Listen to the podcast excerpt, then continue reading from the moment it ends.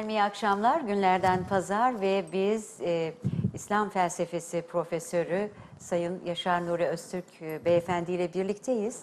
Her zamanki randevumuzdan e, biraz geç başladık bugün.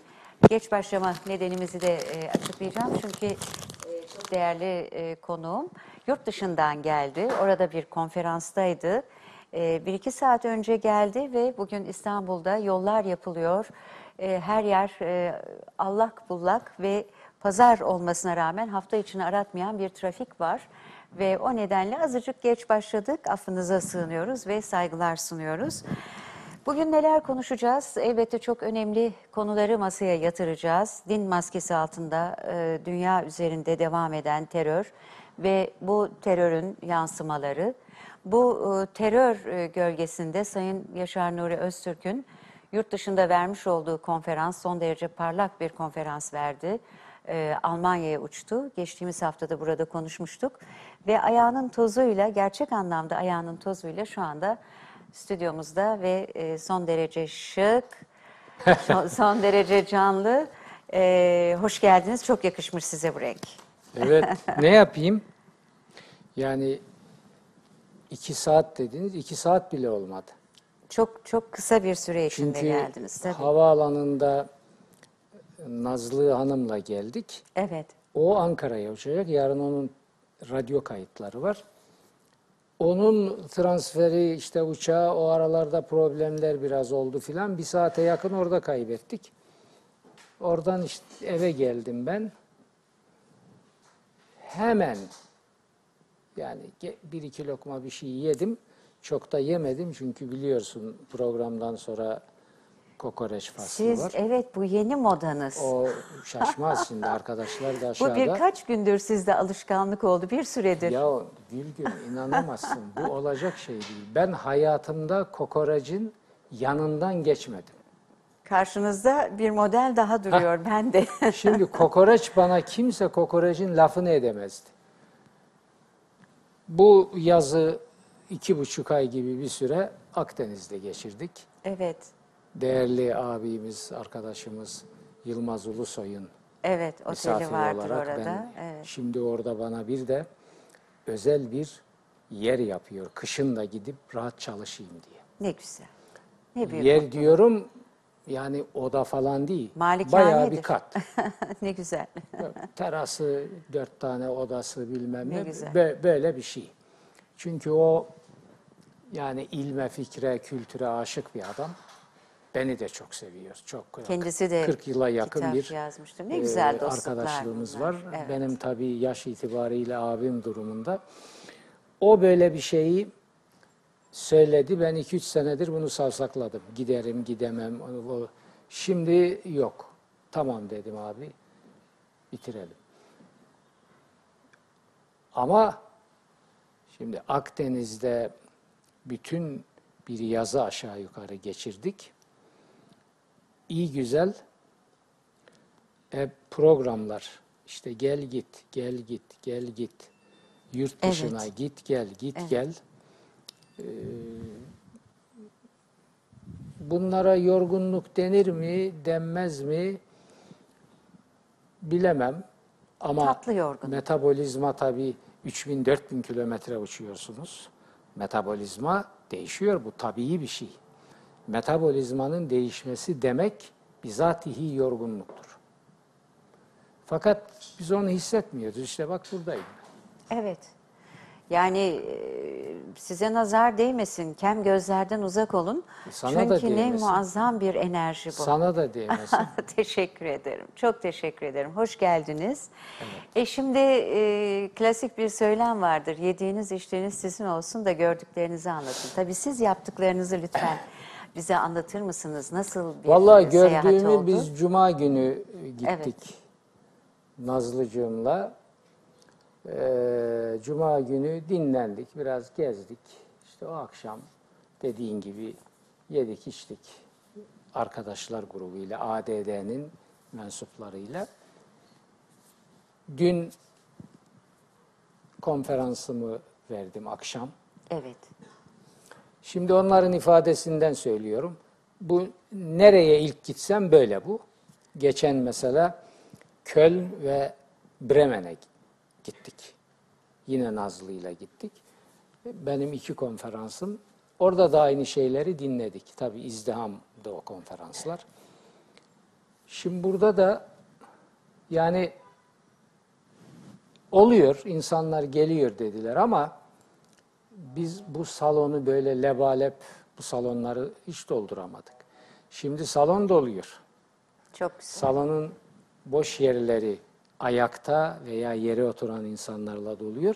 Bir de dışarılarda. Bu ilk onlar için. Bu çok mühim. İlk. Çok biz önemli. biz böyle bir şeyi ilk yaşıyoruz dediler. Ki promosyonu çok iyi yaptığımız söylenemez.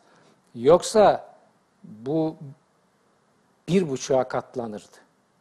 Şimdi düşünün Paris'ten insanlar geliyor. Almanya'nın 600 kilometre uzak kentlerinden geliyor. Geçen de öyleydi. Ee, öyle bir sevgi var. Bu sevginin harcı, birleştirici unsuru nedir? Atatürk sevgisidir. Beni oralara götüren de odur. Tabii. Atatürk'ü sevmek muhteşem bir mutluluktur. Atatürk'ü sevenlerle beraber olmak da mutluluktur. Ben onu yaşıyorum yıllardan beri. Ne mutlu. Evet. Ne mutlu size. Ve ne mutlu bunun yansımalarını alıyoruz bize. Tabii. Ee, Sayın Öztürk, şimdi bu Fransa'daki e, saldırıdan sonra e, bu büyük e, kitlesel e, düzeyde diyebileceğimiz ölümlerden sonra Avrupa'da e, muazzam bir terör alarmı var. Yani her yerde e, aramalar var. E, neredeyse sosyal hayat e, kesintiye uğramış, sekteye uğramış vaziyette. İşte dün e, Belçika'da e, saat 18'den itibaren her yer kapatıldı. E, bir e, söylentiye göre e, Anonymous adlı biliyorsunuz o sosyal medya e, grubu e, saldırı yapılabilecek muhtemel ülkeleri saydı. Tabii biz de çok büyük bir tehdit altındayız. Ve sizin konferansınız bütün bu tehditlerin ışığında gerçekleşti. Buna, buna rağmen e, salonun e, hınca hınç dolu olması övgüye değer. Yani e, biraz da bu noktadan söz edelim. E, Tabii evet, öyle. Ben buna alışmışım.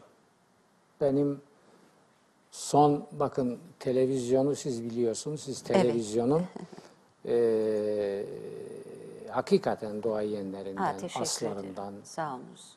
kıdemlilerindensiniz. Çok teşekkür ederim. Sağ olun. Ee, Ben de konuşmacı olarak öyleyim. Siz programcı olarak. Siyah beyaz televizyon aşağı yukarı başladığından itibaren işte ilk açıldı. Ben Amerika'daydım. Ee, Döndüm. Bir televizyona çıktım. Bir çıktım, bir çıktım. Evet. Bir daha inmedim. Şimdi o günden beri televizyondayız. Ve o günden beri bu faaliyetler devam ediyor. Ee, tabii ki yaptığımız işin karakteri icabı tehditler de devam ediyor. Mesleğin doğasında. Etmiştir. Bugün ediyor demeyeyim, kimsenin günahını almayayım. Benim herkes anladı ki artık tehdit edilecek bir adam değilim. Benden kimseye zarar gelmez. Çünkü ben benim düşmanım yok. Bana düşman olanlar var. Acıyorum onlara ama benim düşmanım yok. Çünkü benim düşmanım olursa ben misyonuma ihanet etmiş olurum. Ben düşman bilmem kimseyi. Ama uyarı yaparım. Bu benim görevim. Uyarıyı da çok acı yaparım. Bu da benim farkım. Uyarı bir aydın olarak görevim. Uyarıyı Yaşar Nuri acılığında yapmak o da benim özelliğim. Onu da hoş vermeleri lazım. Şimdi uyarının biberi olmasa uyarı kimseyi etki etmez. Öyle. Yani ben arkadaşlara bazen diyorum arkadaşlar bakın nonoş uyarısı yapmayın. Çok özür dilerim o tabiri kullanacağım. Kötü bir tabir de değil. Evet. Yapmayın çünkü bunun etkisi olmaz. Delikanlı uyarısı yapın. Sert. Var mı yapabilecek e, Yapanlar- kimse bir elin Olmaz mı? Mesela Bu ülkede bir Hüseyin Atay var hala.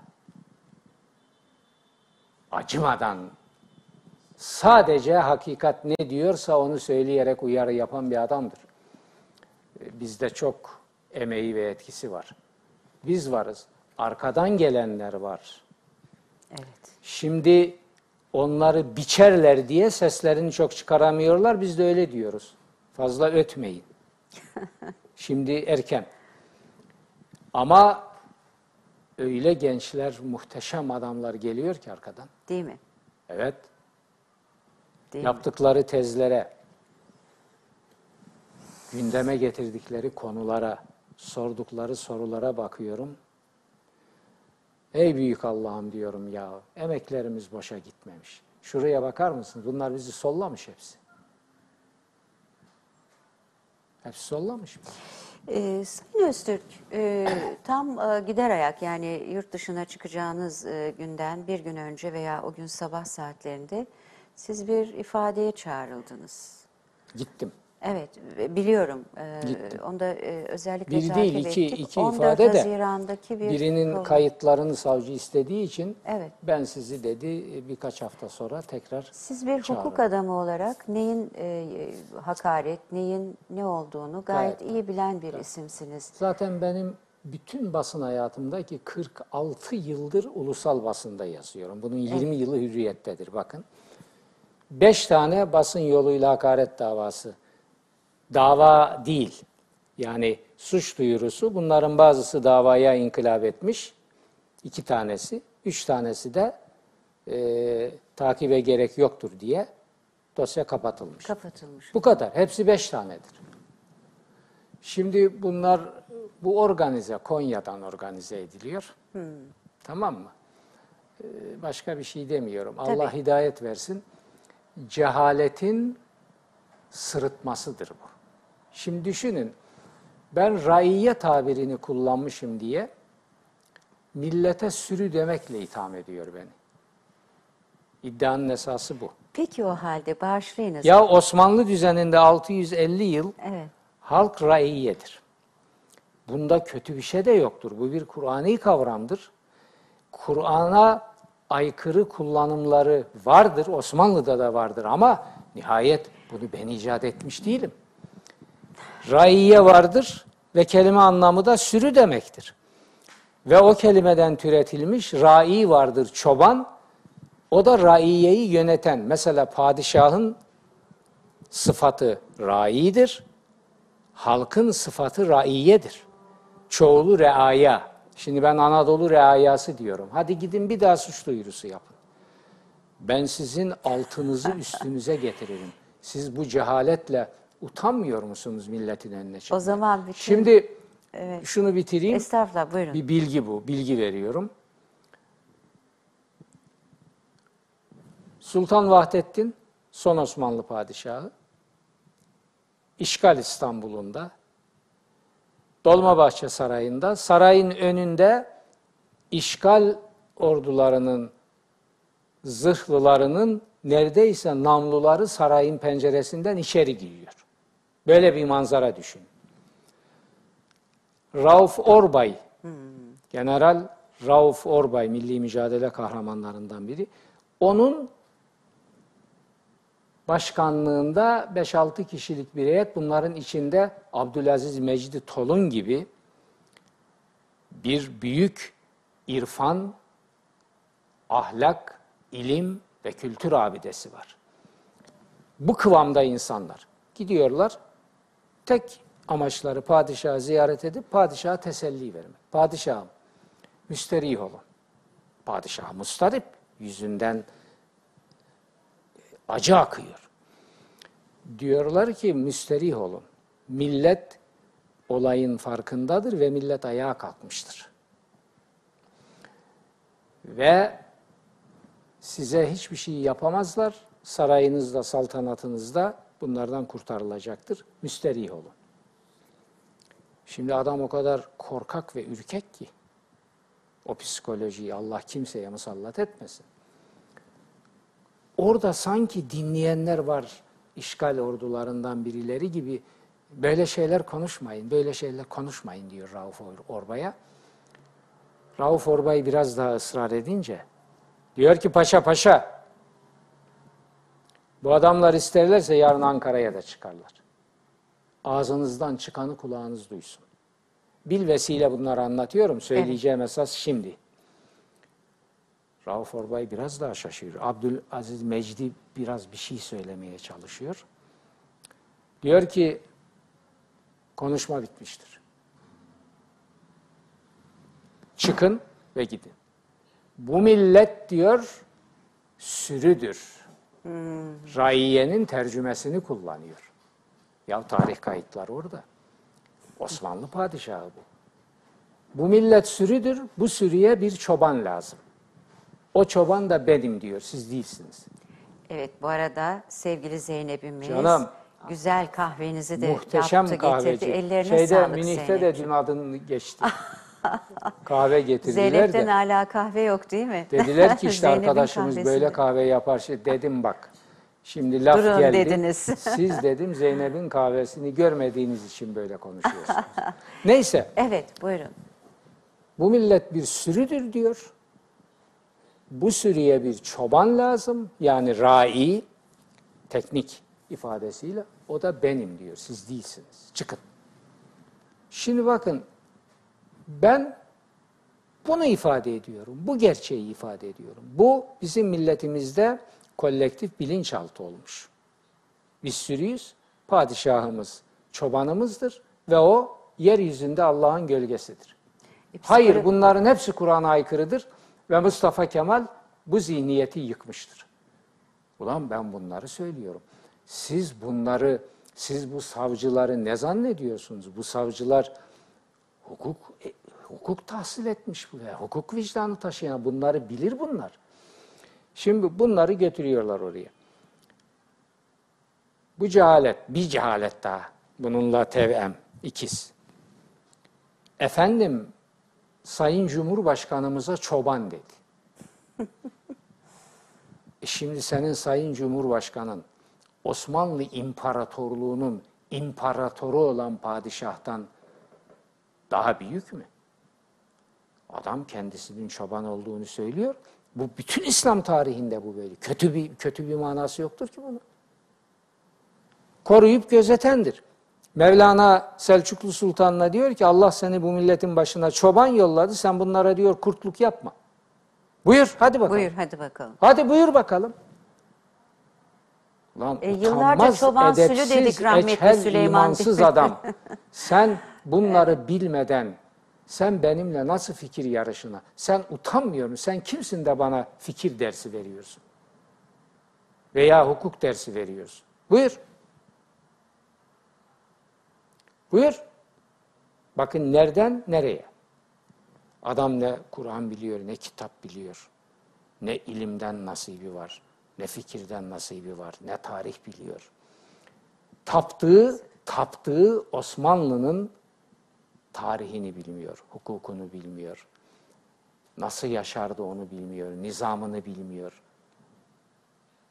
İşte o dediğiniz e, suç duyuruları bu. Biz gittik bunları anlattık orada. Kayda geçirdik. Fazla fazla e, yani bunun e, fazla gele, gelebilir sizin ifadeleriniz kişilere. E, bunun anlaşılabilmesi için işte kelime bilgisinin de çok olması lazım. Çünkü toplum 300 kelimeyle konuşmaya alışmış, anlamıyor artık 300 söylenenleri. 300 e, de bitti. 200'lere indi. Hatta indi. Bakınız bana da bir şeyi hatırlattınız. Biz e, diksiyon derslerinde öğrencilere deriz ki kapıya bir sürü adam geldi. Sürü demeyin. Sürü ifadesini kullanmayın fakat kullanırlar. Bir sürü e, seyirci geldi. Bir sürü işte devletten bir sürü izleyen vardı. Bir Ama sürü oradaki polis sürü geldi. tabii Ama burada kullandığımız anlamda, değil. Anlamda değil. Bu kitlenin bir imparatorluk yönetimindeki hukuki, Hukuki adı, tarzı. lakabıdır. Hukuki. Ayrıca sosyologların ve psikologların da e, araştırmaları içinde yer almıştır. Yani bir psikolojiden söz edilirken sürü psikolojisi diye de anlatılır e, Yani ayrıca bırakın değil mi? onları ya o oralara girmeyin. Onlara gerek yok. Onlar yan şeyler. Ben o yanlara falan ihtiyacım yok. Kur'an kavramı bu. Ben zaman- Kur'an adına tahliller yapıyorum. Ya Kur'an ka la tekulu ra'ina diyor. Ha Kur'an raiyeleşmeyin diyor. Kimseyi başınıza rai yapmayın. O ayrı bir iş. O işin fikir tarafı. Ama kavram Kur'an'ın ya siz beni bana niye İşte- ite o zaman Kur'an'ına itiraz. Gidin peygamber hakkında suç duyurusu bulun. İmansız namussuz herifler. Gidin onun hakkında suç duyurusunda bulunun. Çünkü Kur'an'ı vahiy yoluyla alan Hazreti Muhammed'dir. Gönderen Allah'tır. Söz Kur'an'da. Ve hem raiyesini kullanmış hem raiyesini kullanmış. İşte bu. O zaman gelelim mi Karmati isyanına Ebu Zer'in yapmak istediğidir dersiniz. Değil mi? Şimdi Karmati isyanıdan hangi kitaptan söylüyorsun? Maun Maun suresi. suresinden. Esas Ebu Zer'den Ebu Zer tabii lazım. o da burada. Karmati isyanı e, ortalarda bir yerde çok önemli bir fikir hareketi. İsyan birilerine göre isyan. İsyan falan değil o. Devrim. Karmatiliği benim o tek ciltlik değil. Hani Farsçaya falan çevrilen o değil. Sonradan tam ikmal ettiğim iki ciltlik Hallaç kitabından Hallaç'ta. Karmatiliği okumak lazım. Şu anda dünyanın bütün dillerinde bu konunun en geniş kaynağıdır. Bunu Batılılar da itiraf ediyor. Tabii benim selefim Masinyon var ama benim son hallat çalışmamla Masinyon'u da açtığım taraflar var. Gayet doğaldır. Masinyon bizim öncümüzdür, üstadımızdır ve ben eserimi Masinyon'a ithaf etmişim. Muhteşem bir ilim adamıdır. Saygıyla önünde eğilirim. Ama e, tabii ki ben Masinyon'un ruhunu da şad edecek bir şey yaptım. Hallaç araştırmalarına çok güzel katkılar getirdim. Rahmetli Hallaç uzmanı dünya çapında Profesör Kamil Mustafa Eşşeybi Iraklı. Rahmetli oldu. Onun bende bir mektubu var. Ben onu bir kutsal hatıra gibi tutuyorum. Kabe'nin hareminden yazıyorum diyor sana genç adam. 160 sayfa o zaman. İlk Hallaç kitabının yayını. 160 sayfa küçük bir. Kitabını okudum diyor. Ben hayatımı bu işe vermiş bir adamım. Benim fark edemediğim çok şey var diyor o kitapta. Sana şükranlarımı ifade ediyorum.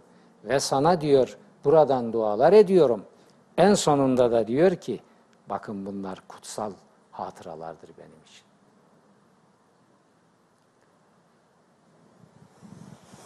Eyyedekallahu ya eyyuhel eh bi ruhil kudüs. Ey kardeşim Allah seni ruhul kudüsle Cebrail'le teyit etsin diyor. Son cümlesi mektubunun budur. Bunları yaşadık. Şimdi bir şey daha söyleyeyim. Hallaç meselesi. Ee, mühtedi profesör İslam araştırmalarının bugün dünyada bir numaralı ismi. Tartışma yok. Hamit Algar. Yani Müslüman ismiyle Hamit Algar. İngiliz asıllı bir mühtedi, Müslüman. Hamit Algar'ı ben yakından tanıdım. Evinde misafir olduk. Sohbetler ettik. Bana yazıp henüz göndermediği mektupları gösterdi. Ve mesela bunlardan biri de benim Bektaşilik kitabıma ilişkindir.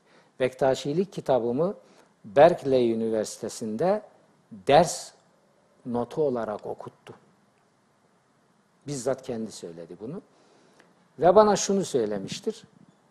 Profesör Salih Tu benim hocam. Rahmetli oldu. Profesör Sabahattin Zaim de orada beraberiz. Bir San Francisco'ya bir kongreye gitmiştik. Hamit Algar bizi aldı. Bir Türk hanımla evli. Türkçeyi çok iyi bilen bir adam. Bizi tanıyan bir adam. Evinde bizi ağırladı. Hamit Algar dedi ki, bak masamın üstünde dedi. Şimdi mektup hazırladım, gönderecektim sana. Şimdi sözlü söyleyeyim. Bu Bektaşilik kitabı daha 50 sene aşılmaz dedi. Bektaşilik kitabım için benim. Bugüne kadar Bektaşilikle ilgili yazılmış en mükemmel kitaptır dedi bana göre. Hamit Algar bunu dedi. Hamit Algar bir şey daha yapmıştır. Ansiklopedya Iranika'ya muhteşem bir anıt eserdir bu. İngilizcedir yayın. İran Ansiklopedisi diyelim Türkçesi. Oraya yazdığı bir iblis maddesi var. İblis dendiği zaman hallacın tefekkürü gelir omurgaya oturur. Uzun bir makale, muhteşem dünyaya hakikaten o konuda yön vermiş makalelerden biri. Şimdi bakın, Hamit Algar ne yapıyor orada biliyor musunuz? O zaman gene benim o 160 sayfalık Hallaç kitabım var. Ne sonraki Farsçaya filan tercüme edilen Hallaç var, 400 sayfalık, ne de bu iki ciltlik 2000 sayfaya yakın kitap var. Bunlar yok. 160 sayfalık bir kitap var. Bu 160 sayfalık kitapta benim tespitlerimin bazılarını Masinyon'la mukayese ediyor. Masinyon bir dünya devi. Hala bir dev. Hepimiz çok şey borçluyuz ona. Evet. Diyor ki maalesef diyor bütün ihtişamına rağmen bu meseleyi Hallaç'la ilgili şu meseleyi şimdi onu açamam burada. Masinyon diyor kavrayamamış, anlayamamış. Yaşar Nuri Öztürk. Bu genç Türk ilim adamı bu meseleyi kavradı diyor ve anlattı. Sonra bana dünyanın orasından burasından mektuplar geldi. Bana dediler ki Hamit Algar'ın şu bir cümlesi senin için dünyada senin tanınmanda senin yazacağın 50 kitaptan daha önemlidir. Ve hakikaten öyledir. Benim işte 20. yüzyılın şu su bu su en büyüklerinden biri falan seçilmelerim, batıda kitaplarımın birden e, böyle explosion yapması falan hepsi bunlardan sonradır. Ben bu insanlara da şükran borçluyum. Benim ülkemdeki meslektaşlarımın hiçbiri bunu yapmadı. Hiçbiri bu büyüklüğü, bu kadir şinaslığı, bu hak şinaslığı, bu meslek kardeşliğini gösteremedi. Ben dünyada ilk bir devlet başkanından, koca bir devletin başkanından evime büyükelçisini göndermek suretiyle takdir ve tebrik aldım. Bu adam Alman Cumhurbaşkanıdır. Rauf. Dün şeyde söyledim. Yaşadığınız ülkenin kıymetini bilin. Burası dahiler ülkesi. İnsanlığa büyük katkıların verildiği ülke. Sonra anlattım. Benim ülkemin hangi cumhurbaşkanından ben böyle bir şey duydum? Hangi başbakanından duydum? Ben sorarım size. Ben utanıyorum. Bakın örnek veriyorum. Ben şeyhin kerameti kendinden menkul Menkul. falan bir şey anlatmıyorum. Alman Cumhurbaşkanı'nın örnek veriyorum. Gönderdiği adam bir örnek veriyorum. Orta Doğu'da en büyük Alman diplomatı Doktor Schmidt. Benim ülkemde ben bunları görmedim. Benim ülkemde benimle ilgili bir tek doktora tezi yapılmamış. Bir tane master tezi var. Evet çok iyi bir tezdir. O da İngilizcedir. Yani yabancılar yaptırmıştır. Size bir programda tü- Türkçe'ye tercüme edilmişi var mı peki diye sormuştum. Evet. Ben nereden bileceğim? Ben yaptırayım diye uğraşıyorum. Çünkü o Tübingen'de o şey yapıldı. Doktora tezi. O zaman doktora tezini yapan Yaşar Nuri felsefesinde şu şu şu diye e, Catherine Eid diye daha 28 yaşında genç bir bayandı o zaman. Geldi burada 4-5 gün benimle çalıştı tezinin bitmesi aşamasında. Sonra Tübingen'de tezi yaptı. Şimdi o başka bir üniversitede e, telaffuzunu bilemiyorum. Ne üniversitesi? Orada profesör. Ne güzel. Ve kitabı oradan yayınladı. Yayınlattı neyse. Gönderdi bana. Geçenlerde de bundan bir ay kadar önce ben dedi bilmem neredeyim. Yurt dışında bilmem nerede bir çalışma münasebetiyle. kitabın Türkçesini de biz yaptırdık. Dönüşte onu da sana göndereceğim dedi. Bak ben Şu yaptıramadım. nezakete bak. Ben yaptırayım, yaptırmayayım. Kim yapar bunu? Ona kaç lira ister, ne eder falan filan derken Alman Elimize doktora tezini yapmış benimle ilgili. Bunu yayınlamış 395 sayfa büyük boy. Koca bir kitap. Şimdi kendimi tanımak için bazı konularda ben de oraya başvuruyorum. Çok güzel. Ondan sonra yetmemiş.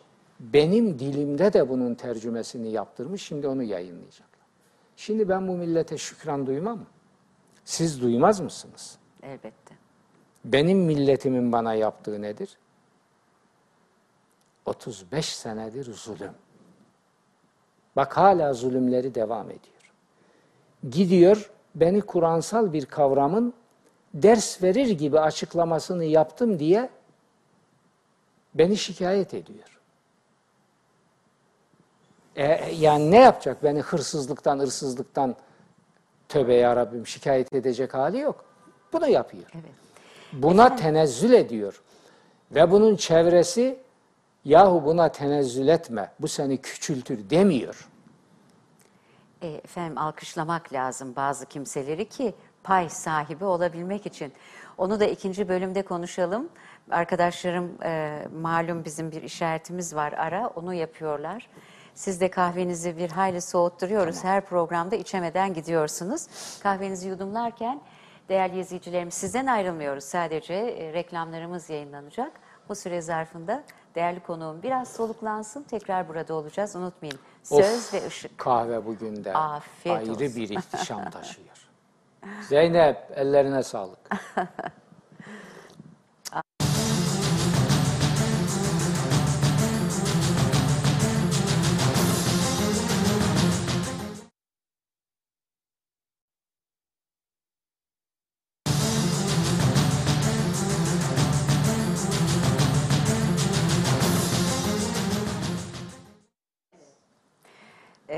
Karmatilik dedik orada değil. evet. Şimdi Ebu Zer öyle bir ruh, öyle bir nefes İslam dünyasına, Müslüman aydınlara, Müslüman hamlecilere, Müslüman aksiyonerlere öyle bir ruh ve nefes üflemiş ki bu karmatilikten başlıyor kitlesel olarak patrona Halil isyanına, patrona Halil isyanı deyip geçmeyin. Patrona Halil isyanı. Tamam patrona Halil bir isyan etti. Sonra bunu talancılığa, çapulculuğa alet etti. Ayrı bir olay. Fakat o isyan mahiyeti ve amaçları itibariyle tamamen Ebu Zer ruhlu bir isyandır.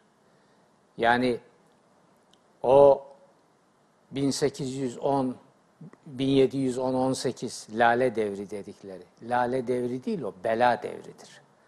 Osmanlı'nın ciğerlerini yiyip tüketen devirlerden biridir. Onu şimdi kakalıyorlar bize. Eğer o bir ihtişam devri ise o zaman neyi tartışıyoruz? O zaman dünya cennet olması lazım. Hayır olmamıştır. Siz Lale devrinin arkasındaki sefaheti, şirki, pisliği, insan hakkı ihlallerini, şehveti, hayvanlığı bilir misiniz? Ben Ebu Zer kitabında bunu verdim. Bu kapıyı açan bizim büyük üstadımız Allah ömrünü uzun etsin. Has Bahçe adlı çalışmasıyla Profesör Halil İnalcık'tır. Ama o işin tarihçi tarafını alır. Kendine de söyledim ve itiraz etmedi. Tabii o kendine yakışır şekilde, Aa, evet evladım falan böyle diyecek Ama bir adam değil. hakikaten olağanüstü Şimdi bir çalışmadır. muhteşem. Muhteşem. Evet. Dedim ki hocam, siz tarihçi olarak işinizi on numara yaptınız, mükemmel ötesi. Ben de mükemmeliyetçi bir öğrenciniz, bir aydın evladınız olarak ben de işi aldım bir ilahiyatçı olarak benim alanıma taalluk eden taraflarını değerlendirdim. İstedi, gönderdim ona çalışmamı da. Şimdi biz bunu yapıyoruz. Yani Halil İnalcık işini yapıyor. Adam çıkıp orada bağırıyor. Atatürk'e sövenlerden biri. Zavallı. Halil İnalcık diyor güvenilir adam değildir. Niye? Ya şunu bir izah et. Karıştırdığın zaman arkasından ya içki içerdi çıkacak Mutlaka. yahut da büyük ihtimalle bu çıkar. Mustafa Kemal'i severdi. Bakar mısınız? Bakar mısınız? Eline kalem almış adamların kıstaslarına, gerekçelerine, fikir haysiyetlerine, aydınlık kıratlarına utanç verici. Utanç verici. Adam diyor ki filanca bir yazar konuşuyoruz. Dedim ki işte yani Türk basınında en sonunda geveledi geveledi çıkardı ağzından baklayı. Ne derdin ne dedim sen. Ben onu dedi rakı içerken gördüm. Bitti. Bitti. Bitti. Ben bir böcekle konuşuyormuşum. Böcek. Sefil bir böcek. Kıstasları bunlar. Kıstaslar böyle evet maalesef. Yani e, laiklik Bir tanesine dedim ki yahu sen dedim Mustafa Kemal'e birilerinin keyfine düşmanlık ediyorsun. Bunu söylemiyorsun, saklıyorsun ama yok öyle değil. O zaman ne dedim senin derdin? Yani Mustafa Kemal işte içki içerdi de rak hep ora. Lan Osmanlı padişahlarında içmeyen bir tane yok. Şaraptan, alkolden ölenleri var. Fatih'i de tarihçiler bunun içine koyuyorlar. Sen bunları kime yutturuyorsun ya? Onların hepsi evliya. Mustafa Kemal 5-6 kadeh rakı içti diye cehennemlik oluyor değil mi? Bu mu sizin fikir haysiyetiniz? E, öyle Dedim işte ki bak biraz rakı şarap adını anarsak ceza dedim, kesiyor yutacak bizlere de. kadar ahmak değilsin. Evet. Böyle bir gerekçeyi kullanacak kadar aptal değilsin. Bak senin derdin başka ama söylemiyorsun. Şimdi ağzımdan baklayı çıkardım. Sen dedim olmuyor. Bizim kadınlarımızın, analarımızın, bacılarımızın yatak odalarına kadar giren işgal sürüleri, paryaları sürdü bu topraklardan attı. Kimini gebertti, kiminin cesedinin üstünden geçti. Neyse temizledi. Böylece senin babanın kim olduğu belli oldu. Bunu yapmasaydı belli. Sen bundan rahatsız olmayasın dedim. Bir iyice yokla kendini. Ne biçim konuş? Ben bu biçim konuşurum kardeşim. Sen bana bir gerekçe göster. Mustafa Kemal'in içtiği rakılar, senin ananın bacının odasından namusa tasallut için oraya girmiş paryaları temizlemesi yanında daha mı büyük kalıyor? Öbürü küçük mü kalıyor dedim. Bu yankini de günah sayalım tırnak içinde. Mustafa Kemal'in birkaç kadeh rakı içme günahı şu bu yanki sevaplarını karşılamıyor mu lan dedim. Ya ben onu demek istemedim işte de falan. Ne? ne? Sen dedim hiç Has, Hasbahçe kitabını okudun mu? Halil İnalcı. Bak orada Atatürk'ten tek kelimeyle bahis yoktur. Osmanlı'nın has bahçelerini anlatıyor. Bir oku bakalım dedim. Ne göreceksin? Kur'an'ın verileriyle de bir değerlendir bunu. Bu ilahiyatçı adam çünkü. Halil İnalcık ben her, her şey yazılanı okuyacağım. Lan her yazılan falan değil. Has Bahçe öyle bir eser ki yerine koyacak başka bir kitap yok. Yazan adamın yerine koyacak da bir tarihçi yok. Bütün dünyanın tarihçilerin bugün babası, önderi, piri dedikleri adam. Ebul Müverrihin lakabı bu. Tarihçilerin babası. Ya dünya bu adama bu payeyi veriyor da senin derdin ne ulan? Senin derdin ne?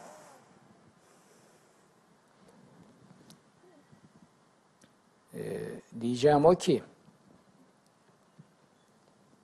iman, vicdan ve aklın yerini inat ve siyasi menfaat aldığı zaman insan insan olmaktan çıkıyor, çok deni bir hayvana dönüşüyor. Kötü bir hayvan evet. Şimdi siz e, zulmün üç boyutu diyorsunuz. Özgürlük ve isyandı. Bunu diğer kitaplarınızda da sürekli vurgulamışsınız. Kur'an'daki zulüm kavramı aynı anda üç olumsuzluk ifade eder. Bir büyük mucizesidir Kur'an'ın. Kur'an, şimdi bir dakika şunu söyleyeyim siz devam edin Lütfen, oradan. lütfen. Kur'an diyor ki, benim bir tane düşmanım var. En büyük düşmanım falan değil. Tek düşmanım var diyor benim. Zulüm ve zalim. Zalim tabirini kullanmış. Zulüm demek kavrama dönüştürdüm. Aynen okuyorum. Suç duyurusunda bulunanlar. Siz bunları bilir misiniz? diyor ki Kur'an-ı Kerim, فَلَا عُدْوَانَ اِلَّا عَلَى الظَّالِم۪ينَ Matematik formül gibi. Zulmedenler dışında hiç kimseye düşmanlık yapılmayacak, olmayacak diyor. Fela udvan tabiri olmayacak, olmamalı, yapmayın, olamaz. Hepsini içeriyor. Türkçe'ye çevirirse. Tek düşmanı bu. Peki, o zaman sizin tek düşmanınız da zalim olmalıdır. Lan dünyanın canına okuyan bir numaralı zulüm odağı emperyalizmdir. Siz emperyalizme bu dini hizmetkar yaptınız. Siz nasıl Müslüman oluyorsunuz?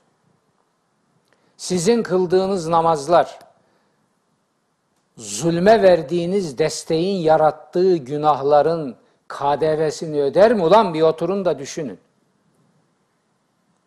Sonra diyorlar ki Yaşar Nuri namaz bu milletin başına bela oldu diyor. Haşa! Ben namaz kılan bir adamım. Ve öyle bir ailenin, öyle bir sülalenin çocuğuyum. Bu namazlar milletin başına bela oldu. Ben demiyorum onu. O laf esasında Hüseyin Atay'ındır. Evet. Namazı bu ümmetin başına bela ettiler diyor kardeşim. Bir defa o öyle. Benim ağzımdan çıkmış bir laf değil. Ama altına imzamı atıyorum doğrudur. Peki Kur'an namaz kılmayanları lanetlemediği halde namaz kılan ve bunu menfaatlerine riyakarlığa alet edenleri lanetleyip dinsiz ilan ediyor. Bunun hiçbir manası yok mu sizin için? He? Bunun hiçbir manası yok mu? Maun namazları milletin başına bela mı değil mi? Biz bunu söylüyoruz. Sen bunlardan haberi olmayan insanları kandırıyorsun. Sizin esas peygamberiniz olan Muaviye bu alçaklığın öncüsüdür. Onu da bu millet bilsin. Muaviye aşamadığı Hazreti Ali'ye propagandacılarını topladı Gülgüncüm. İslam ümmetinin maliyesini talan ettirdi bunlara. Akıl almaz paralar bunlara verdi. Ve bir şey istedi propagandacılardan. Her tarafta Ali'nin namaz kılmadığını yayacaksınız. Dediler ki, ey Muaviye, böyle bir şey nasıl olur? Biz cinnet mi getirdik? Ali, bu dinin peygamberinin konuşan Kur'an diye andığı bir adam. Bunu nasıl söyleyeceğiz biz Ali için? Ali, böğrüne saplanan oku çıkaracaklar, acısı büyük. Müsaade edin diyor. Ben namaza durayım. Tam namaza kendimi verdiğimde çıkarım. Orada acıyı hissetmem diyor. Biz bu Ali için nasıl namaz kılmıyor diyeceğiz. Diyor ki bana bakın. Siz ahmak mısınız?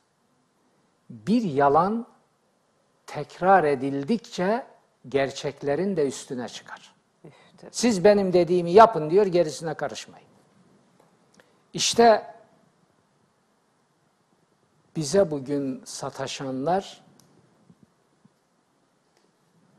it sürüleri diyorum ben onlara. İt sürüsü. Haşa itlerden. Ben çok köpek besledim. Köpek Evet, onlar çok severim. Masumdurlar. Çok. Benim öyle köpeklerim vardı ki ben onlara oğlum derdim. Ve böyle gittim mi ayaklarını kaldırır omuzlarıma koyar. Sarılırlardı adeta. Öyle. Şimdi onlardan özür diliyorum ama başka teşbih edeceğim bir şey yok çünkü Kur'an da aynı teşbihleri kullanıyor. Şimdi bu köpekler, bu it sürüsü sanki biz bunları bilmiyoruz gibi milleti ifade ediyor, kandırıyor. Dedi ki namaz milletin başına bela oldu. Ulan senin kıldığın namaz bütün mahlukatın başına beladır. Değil bu milletin. Onun için o namazları Allah lanet şamarı gibi geri döndürüp sizin suratınıza vuruyor. Okusanıza Kur'an'ı. Maun suresi orada. Feveylül lil musallin diyen ben değilim ulan. Lanet olsun o namaz kılanlara ki ellezinehum yuraun. Namazlarını riya aracı yapmışlardır. Bu ayet orada duruyor. Feveylül li tariki salat diye bir tabir var mı Kur'an'da? Namazı kılmayanlara lanet olsun. Hayır. Teşvik ediyor onları. Tehdit bile etmiyor. Şimdi ben bunları bileceğim ve ben bunları bu köpek sürülerinin hatırı için saklayacağım. Ve hey köpek sürüleri. Ben imanıma zarar verecek bir şeyi sizin hatırınız için yapar mıyım? Yaparsam beni Allah'ın elinden hanginiz kurtarabilir? Şimdi ben Allah'a mı güveneceğim size mi? Benim imanım var çünkü ben Allah'a güvenirim. Ve Allah'tan başka hiç kimseye güvenmem. Hiç kimseye. Hayatım boyunca güvenmedim ve güvenmem. Onun için de benim hayatımda hayal kırıklığı yoktur. Çünkü insanoğlunun ne mal olduğunu bilirim. Güven diye bir şey yok. Anlaşma var, işbirliği var, ortak çalışma var. Bilim tamam, hiçbir itirazım yok. Güven başka bir şey. Kur'an diyor ki sizin Allah'tan başka güveneceğiniz hiçbir kuvvet yoktur. Ne yapacağım ben şimdi? Yok yok vardır vardır ya benim bilmem işte emmimin oğlu benim Allah'tan daha çok güvendiğim biridir dersem o Allah benim imanımı kabul eder. Ben bunlara mahrum oldukları, yoksun oldukları, nasipsiz kaldıkları ve asla nasiplenemeyecekleri dünyaya yeniden gelmeden sonra gelirlerse ben reenkarnasyona da inanan bir adamım olabilir ama bu hayatlarında bunlar olmaz. Ben bunlara getirip altın tepsi içinde bunları veriyorum. Alın yararlanın diye. Bana şükran borçlu oldukları halde sövüyorlar. Sövüyor. Bu nedir peki? Bu bizim kaderimiz. İmam-ı Azam. Bugün İmam-ı Azam ne diyor? İmam-ı Azam en büyük önder, en büyük imam. İslam fıkhının babası. İmam-ı Azam Efendimiz Hazretleri. He, öyle mi? Siz İmam-ı Azam'ı niye katlettiniz? İmam-ı Azam'ı kim katletti? Mecusiler mi? Hristiyanlar mı? Yahudiler mi? Çinliler mi? Hintli kim katletti İmam-ı Azam? Beş vakit namaz kılan ve İmam-ı Azam'ı namazsız bir din kurmakla itham eden namussuzlar. İmam-ı Azam'a yöneltilen ithamlardan biri de. Bu millete söylüyorum. Hele Cumhuriyetçi ve Atatürkçü geçinenlere söylüyorum. Özellikle Angut takımına. Ulan okuyun bunları. Bunları okumadan yedi sülaleniz hortlasa iflah edemezsiniz. Bunları okuyacaksınız. Ve icabını yapacaksınız. Başka yok çünkü. Yok.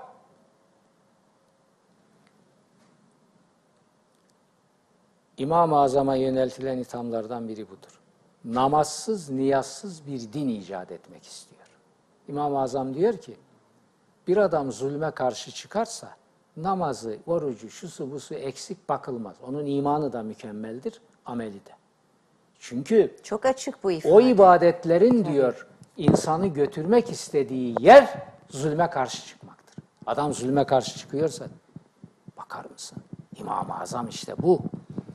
Bir, namazsız, niyazsız bir din kurmak istiyor. İki,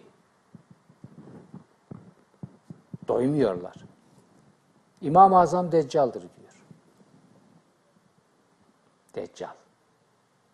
İslam ümmeti içinde en nefret et- ettirici edilen kelime.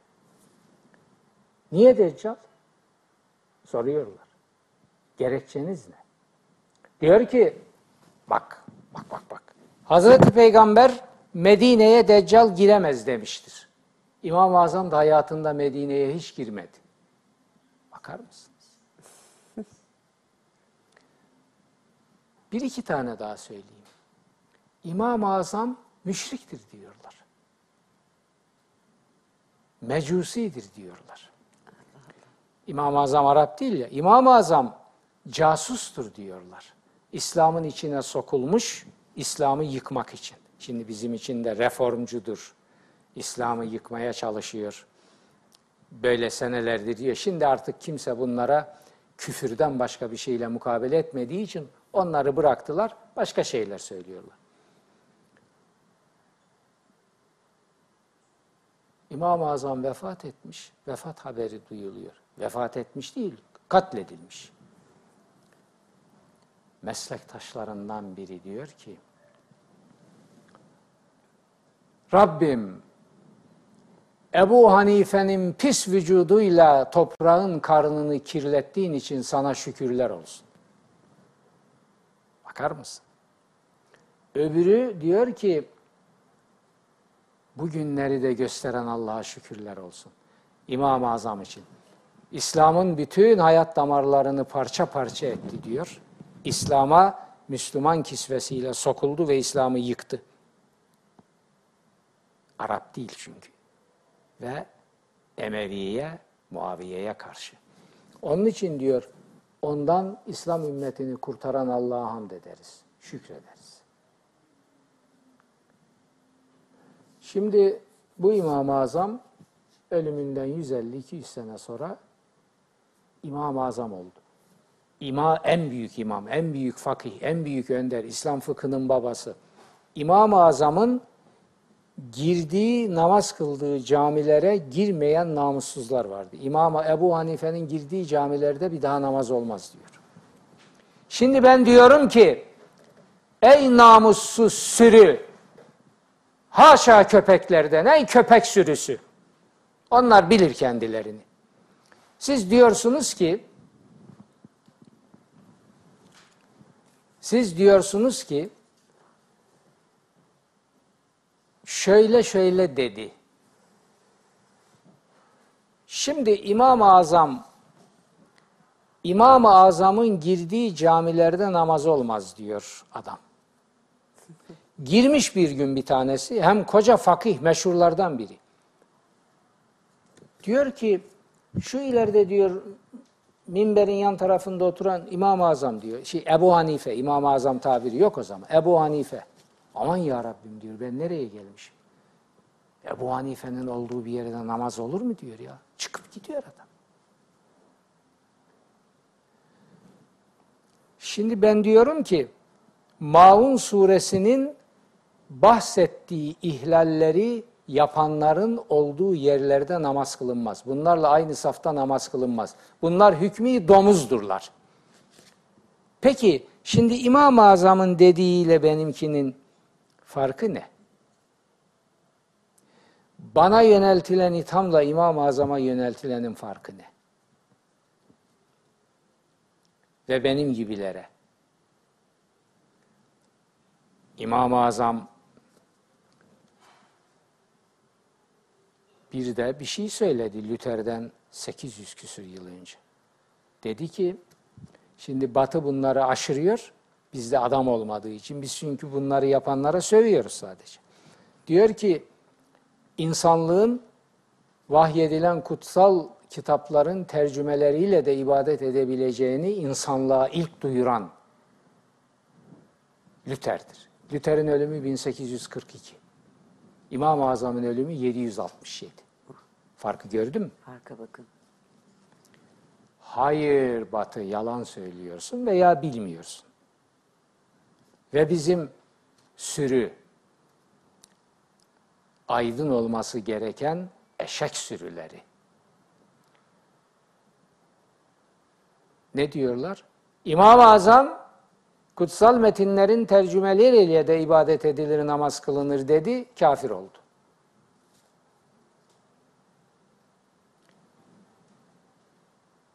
insanlığın önünde kaydedilmiş en büyük devrimlerden, meziyetlerden birinin altına imzasını atmış.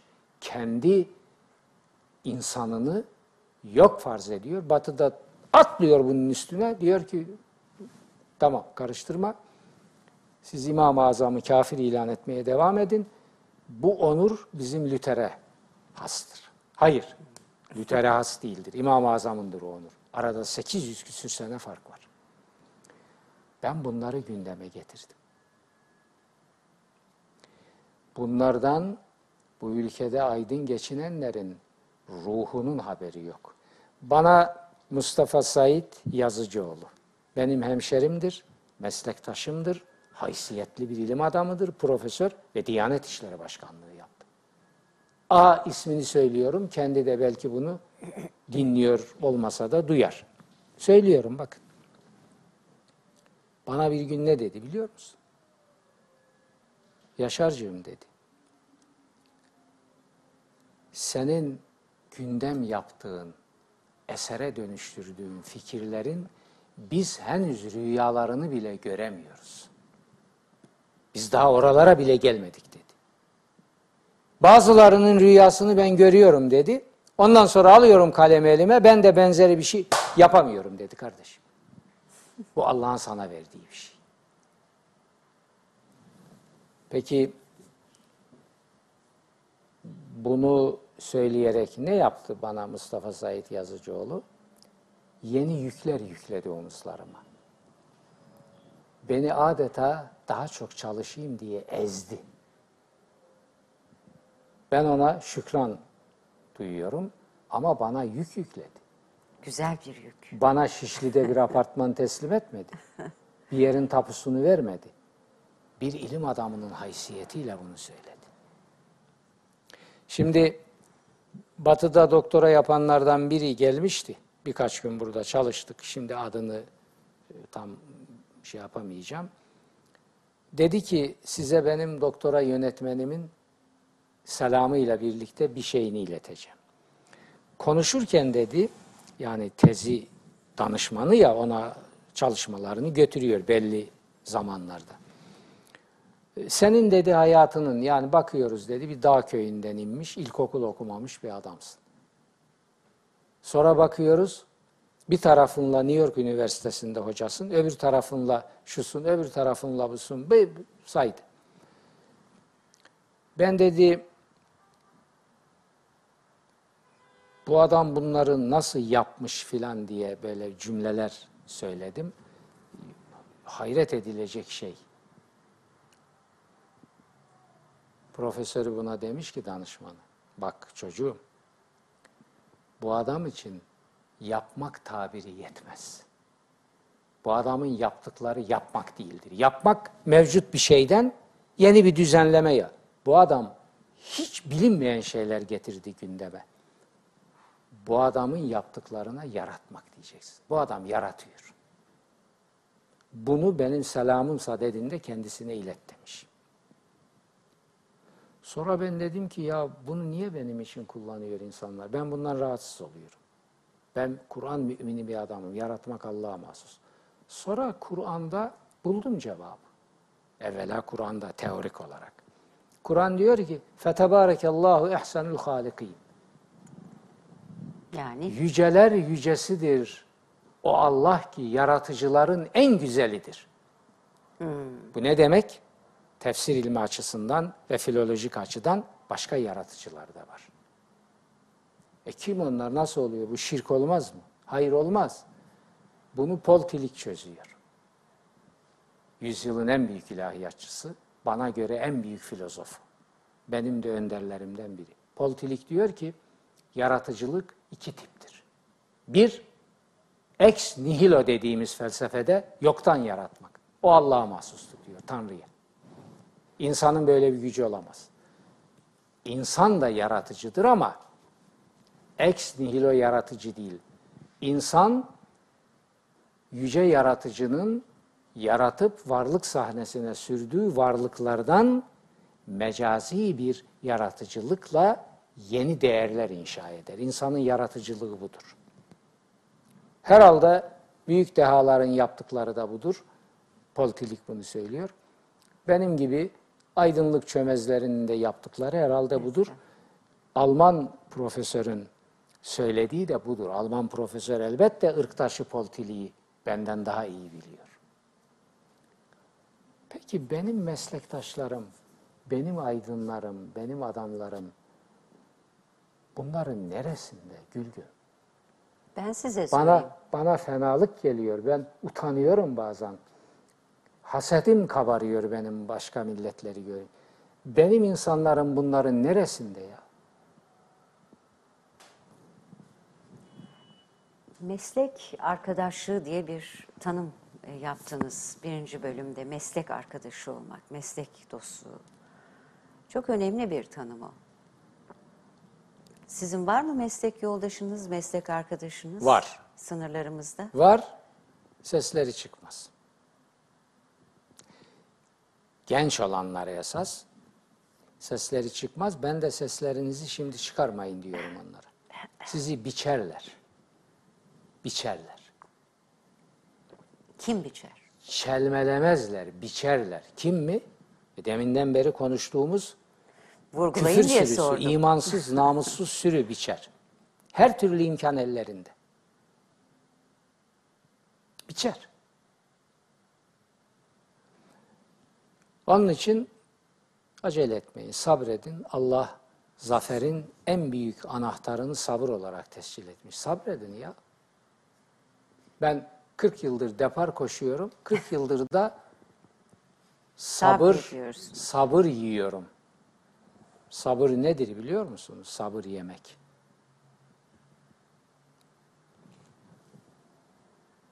Külü suyla karıştırıp yemek yapmaktır. Başka bir şey bulamazsınız. Size yedirmezler. Buna tahammül edeceksiniz. Sabır böyle bir şey. Sonra kendi kendini çözecek bu. Sabır. Bu sabrı, bu imtihanı göstermiş, başarmış adamlar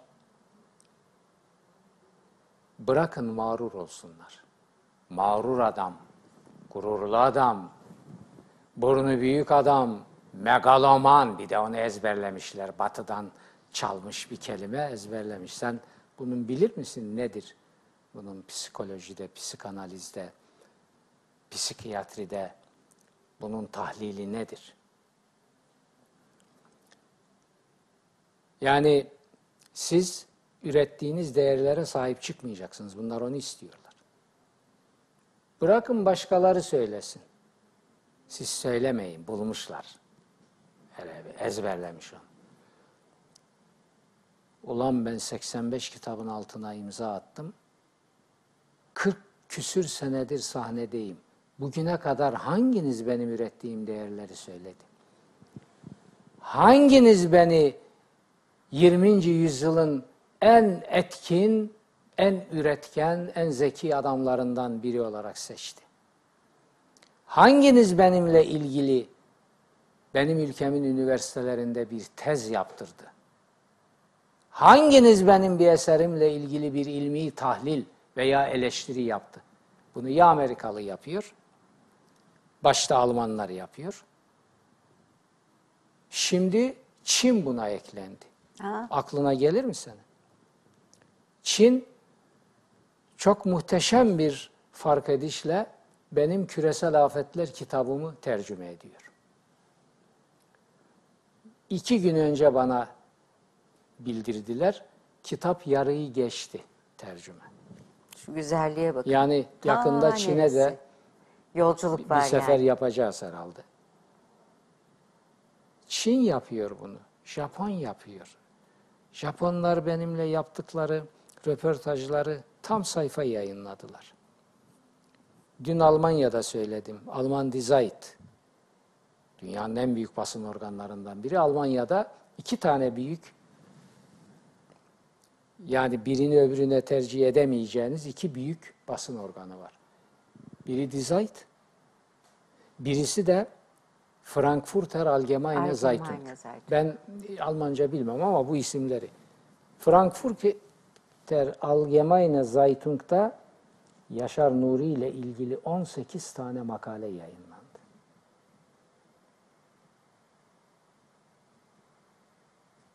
Die Zeit benim evimde çerçeve yapmış asmışım. Geldiğinde gösteririm. Onur duyuyorum onlara. Bakarak hayat buluyorum. Japonu var. El Ahram da mesela bunu yaptı. Tam sayfa. O Çok da var. güzel. O da çerçeve yapılmış. Danimarka gazeteleri var. Japon gazeteleri var. Şimdi Die Zeit benim makalelerimi tam sayfa olarak tercüme edip yayınladı. Tam sayfa. Öyle yarısını koyar, çeyreğini koyar. O da muhteşem bir şeydi. Hayır. Tam sayfa. Ben de onları böyle çarşaf gibi çerçeve yaptırdım. Çalışma atölyeme astım. Şimdi ne yapacağız? İki ihtimal var. Ya bunları bana, beni bunlara layık gören bu insanlar dünyanın orasında ahmaktır, eşektir. Haşa. Yahut benden doğup büyüdüğüm ve hizmet ettiğim ülkede bunları esirgiyenler eşektir. Üçüncü bir yol yok. Üçüncü bir yol yok. Niye yapıyorsunuz? Yani ne zarar görürsünüz? Ben diyorum ki benim düşmanım yok. Benim düşmanım cehalet ve zulümdür. Benim iman kitabım bana bunu veriyor. Ha bana düşmanlık edenler var. Onun onun işi. Ben onun işine karışmam. Ne yapayım? Adamın nasibi yok. Kendi içinde zehirli bir ateş yakıyor. O ateşle beni yakacağını zannediyor. Beni yakamasın onunla sen. O seni yakar. Ve hep yakmıştır. Rahmetli babamın vasiyet gibi söylediği bir şey var. Yıllardır bunun tecellilerini görüyorum. Babam fevkalade farklı bir insandı. Bir Kur'an mümini ve Kur'an alimiydi. Kur'an alimi. Bunu altını çizerek söylüyorum. Beni yetiştiren, eğiten de esas odur. Demişti ki bir gün, defalarca söyledi de, bak aynı kelimelerle. Oğlum, sana eziyet edenlerin helak olduklarını görmeden Allah seni bu alemden almayacak. Hepsinin tek tek helakini göreceksin dedi. Gördükleriniz var. Bir çok var. Biliyorum. Çok var. Çok var. Ve öyle korkunç tablolar halinde Allah bunları koydu ki önüme. Şimdi ben bunu da biliyorum. Bu da benim hafızamda kayıtlı. Niye yapıyorsun ya? Gel. Söyleyeceğim bir şey varsa ben bakın size devamlı davet çıkarıyorum. Gelin oturup konuşalım. Ekranlarda konuşalım. Kanal D'de program yapıyorum. Çağrı yaptım. Gelin burada konuşalım. Siz çağırın ben geleyim orada konuşalım. Millet dinlesin. Sonunda ben de dinleyeyim. Ben yanlış bir şeyler yapıyorsam ben oradan dersimi alacağım. Size teşekkür edeceğim uyardığınız için. Milletten de özür dileyeceğim. Açık. Ben Allah değilim haşa, peygamber değilim. Hata ederim ben. Göster, sana da teşekkür edeyim. Bu daveti ben Kanal D'den yaptım seneler önce. Masum Türker o zaman Nokta Dergisi'nin genel yayın yönü- müdürü. Şimdi bundan sonrasını Masum Bey'den dinleyelim. Masum Bey yaşayan bir adam. Bakın. Yaşıyor. Sağ, tabii çok Masum Bey aradı bir gün beni. Ya Yaşarcığım dedi, senin o çağrın üzerine ben dedi, sana sövenlerin aslarını dedi aradım. Aslarını. Dedim ki bunlara Yaşar Nuri böyle bir şey dedi.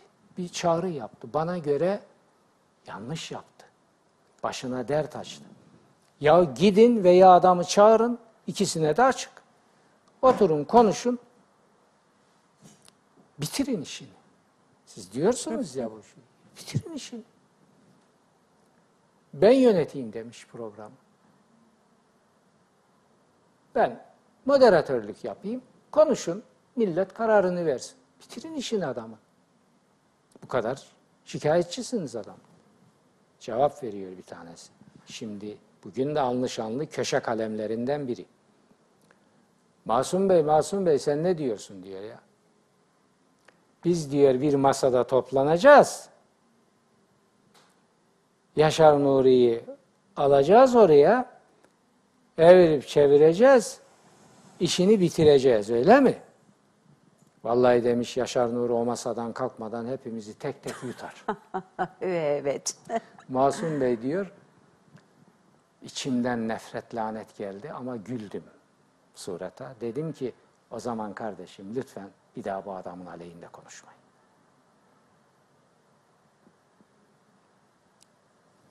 Yani her biriniz adamın 3-4 cüssesinde adamlarsınız. Nasıl yutuyor sizi adam demiş ya.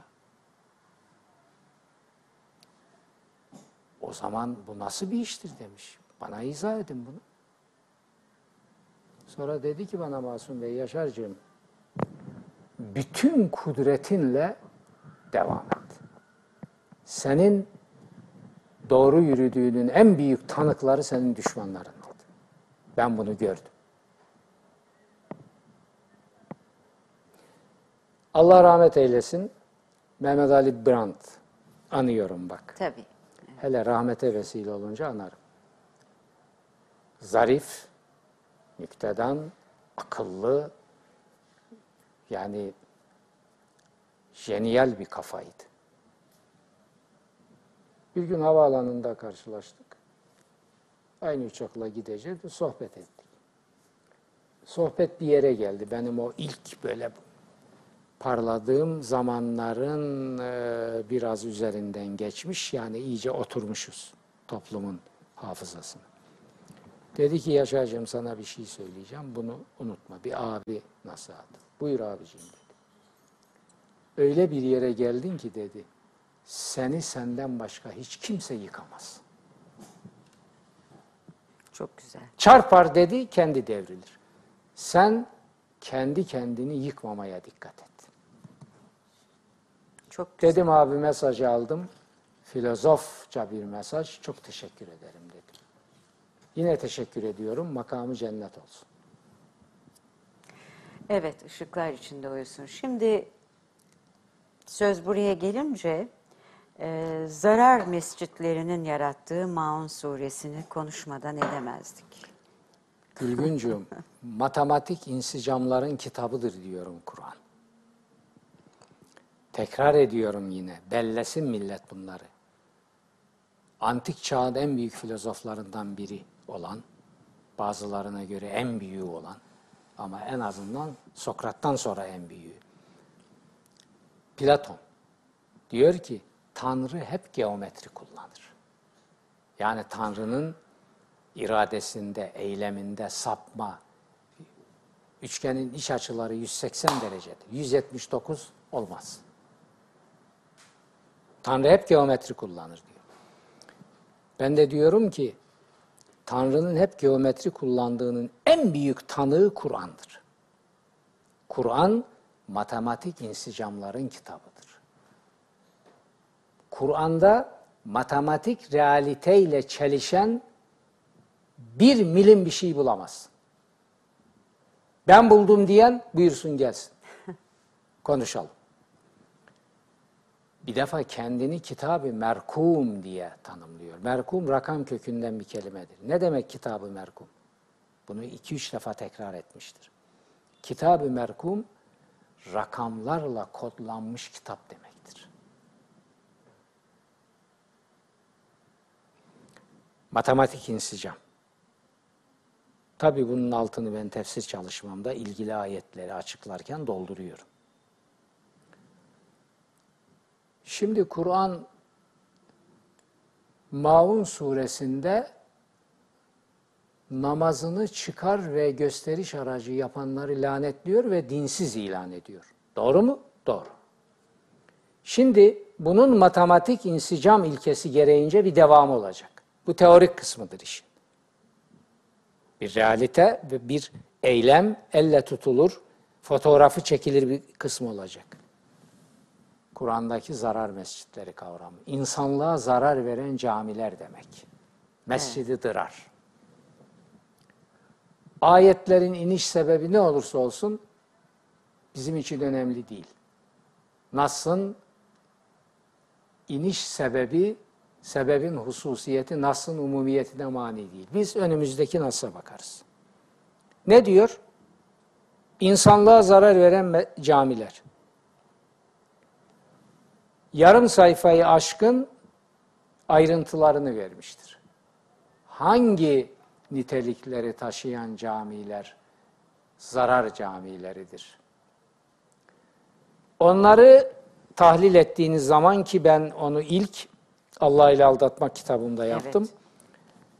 Maun suresini de düşünmek zorunda kalıyorsunuz ve bakıyorsunuz ki Tevbe suresinin o 4-5 ayeti Maun suresini tamamlıyor. Maun suresi Tevbe suresinin o bir 4-5 ayeti. Tevbe suresi Kur'an'ın en sondan vahyedilen ikinci suresidir. Maun suresi 6. 7. suredir. Bakın. Oradan oraya. işte o matematik insicam. Eğer bir kitap bazı namazları ve onları kılanları lanetliyorsa bu namazların kılındığı yerleri de deşifre edecektir. Bir başka şey daha, matematik insicamın devamı. Kur'an diyor ki evlerinizi mescit yapın. Kıble yapın. Kıble yapın diyor. Vec'alû buyûteküm kıbleten ve yakîmus salâh. Evlerinizi kıble yapın ve oralarda namaz kılın. Niçin? Maun suresi namazı kılan ve kıldıran lanetlenmiş yöneticilerin, firavunların idare ettiği bir toplumun camilerinde namaz kılamazsınız. Kılamazsınız. Kur'an bunu bildiği için müminlerine çıkış yolu gösteriyor. Firavun kitabımı okuyun. Orada bunun ayrıntıları var. Firavuni bir toplumda, Firavuni bir yönetimin boyunduruğu altındaki bir toplumda resmi camilerde, mabetlerde ibadet edilemez. O Firavun'a destek manasına gelir. Evlerinizde diyor. En güzel İşte. pırıl Şimdi pırıl, Kur'an tertemiz. Kur'an müminlerini asla şekli. yüzüstü bırakmıyor. Asla acabalarla bırakmıyor. Asla açıkta bırakmıyor, aç bırakmıyor. Ne demişse altını dolduruyor ve gözüne soka soka, zihnine soka soka hakikati gösteriyor. gösteriyor evet. İşte biri de budur. Zarar mescitleri. Şimdi Kur'an'ın za- insanlığa zarar veren mescitler tabirin tam Türkçesi budur açtığınız zaman. Bunların nitelikleri nedir? O nitelikleri bir bakın ki ben bunları yazmışım. Bugünkü Türk toplumunu Görün. bu perspektiften bir daha değerlendir. Çok teşekkür ediyoruz. Ee, süremizin sonuna geldik. Bizden sonra da artık bundan böyle bir spor programı yayına girecek. güzel. Konuklarıyla e, Çok güzel. sevgili meslektaşlarımız burada olacaklar. Şimdi söyle bana Gülgün. Buyurun. Ben şimdi kokoreçi hak ettim mi etmedim? mi? Ettiniz fazlasıyla. Ettim mi? evet.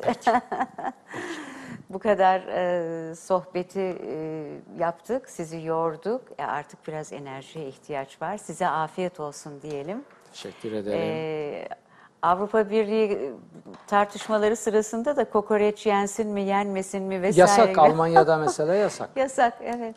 evet. Ben kokoreçten hasta olan kimseye rastlamadım. 65 sene kokoreç yememişim. Şimdi Bana göre yazık olmuş. öyle mi diyorsunuz? Evet, kokoreç yenecekmiş. Ben Bir gün yiyorum. sizle ben de yayından sonra deneyeceğim. Bakın beni kemerde götürdüler. Angaralı Selim Baba diye bir kokoreççi var. Beni de çok seviyor. Bu bir marka değil, onu da söyleyelim. marka Hemen falan da Rütük, bir ilgisi e, yok. Ceza Adamın yazıyor, reklam lakabı. vesaire diye. Gittik oraya. Benim Herkül dediğim bana antrenörlük de yapan sporcu bir arkadaşla. Bir de bir başka arkadaş. Üçümüz. Ya ben yemem dedim. Ben götürmeyin. Ben Dediniz. görmek de istemem. Evet, aynı hocam şeyi ben dedi, diyorum Herkül yüzüme dedi ki hocam ya, ya bizim hatırımız için gel evet, bir çeyrek ekmek arası yapsın sana Selim Baba. Şöyle bir ısır. dediler. O tabiri onlar kullandı diye diyorum. Diyelim ki baktın beğenmedin ki at ağzından. Gerisini ver ben yerim dedi Herkül. Gittik. İlk defa ben yakından kokoreci görüyorum. Selim Baba artık kıvranıyor. Bütün hünerlerini gösterdi. Hocam gelmiş, hocam gelmiş, hocam gelmiş. Yaptı. Küçük dedim, şöyle bir küçük ekmek, bir çeyrek. Tamam dedi. Acılı mı acısız mı? Bir tek şey sordu bana. Az acılı olsun dedim. Acıyı severim, az acılı olsun bir bakalım. Herkül'e yarım ekmek. Yanımızda Kemal diye bir arkadaş. Ona da yarım ekmek. Bana da küçük bir böyle çeyrekimsi bir şey. Gülgün bir ısırdım. Allah Allah. Bana tam ekmek mi dediniz yoksa? Hayır. Bir daha ısırdım. Herkül bakıyor böyle. Bir daha ısırdım. Bitti. Bir daha, bir daha, bir daha çeyrek gitti. Dedim ki baba bana bir çeyrek daha yap. Herkül'ün gülmelerini görecekti. Ne güzel. Ondan sonra her akşam Yediniz. Evet. Sahilde, Kemer'de oraya her akşam saat 11'den sonra oradaydık. Şimdi de artık Şimdi burada. buldunuz Devam. bir yer biliyorum. Tabii. Devam. Ee, afiyet olsun size. Değerli izleyicilerimiz işte böyle yemek tarifleri bile var bu Söz ve Işık'ta. Haftaya yine buradayız. Ee, yine randevumuz saat 21'de. Söz ve Işık'ta görüşmek dileğiyle. Esen kalın. Esen kalın.